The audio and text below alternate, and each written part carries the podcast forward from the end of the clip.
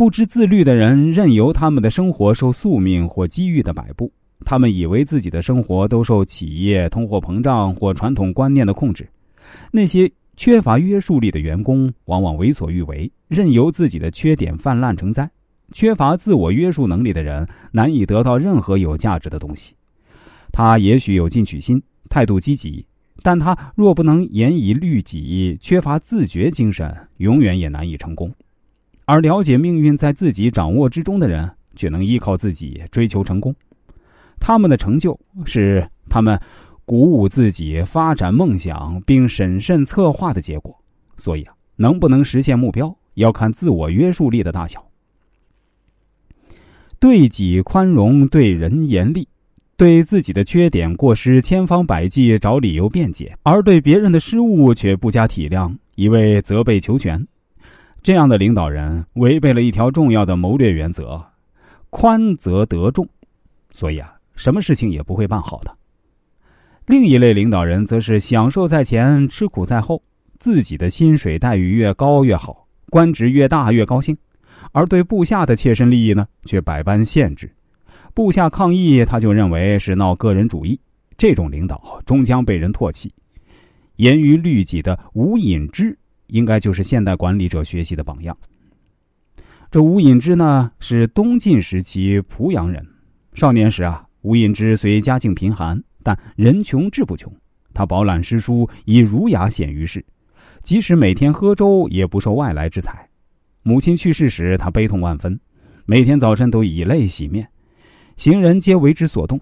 当时啊，太常韩康伯是他的邻居，康伯之母常对康伯说：“你如果当了官儿，应当推荐像吴隐之那样的人。”后来啊，这康伯成了吏部尚书，就推荐吴隐之为辅国公曹。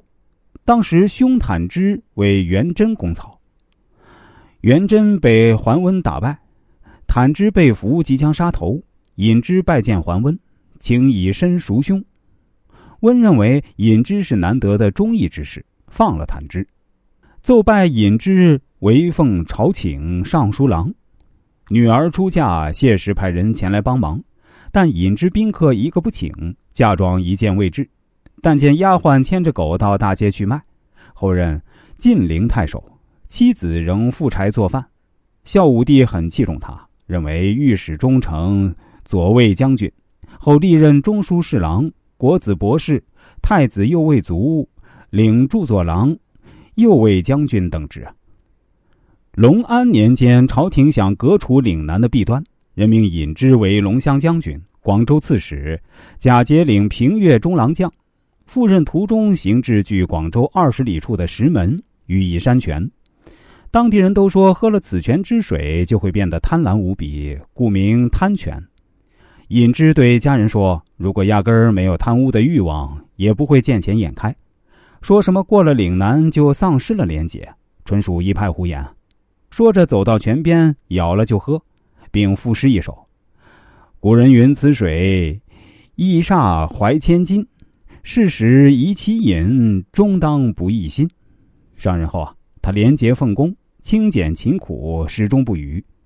所食不过是稻米、蔬菜和干鱼，穿的是粗布衣裳。住处的帐帷摆设均交到库房。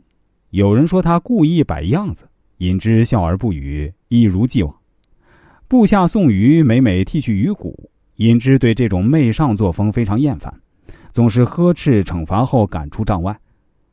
经过他的惩贪官进贿赂。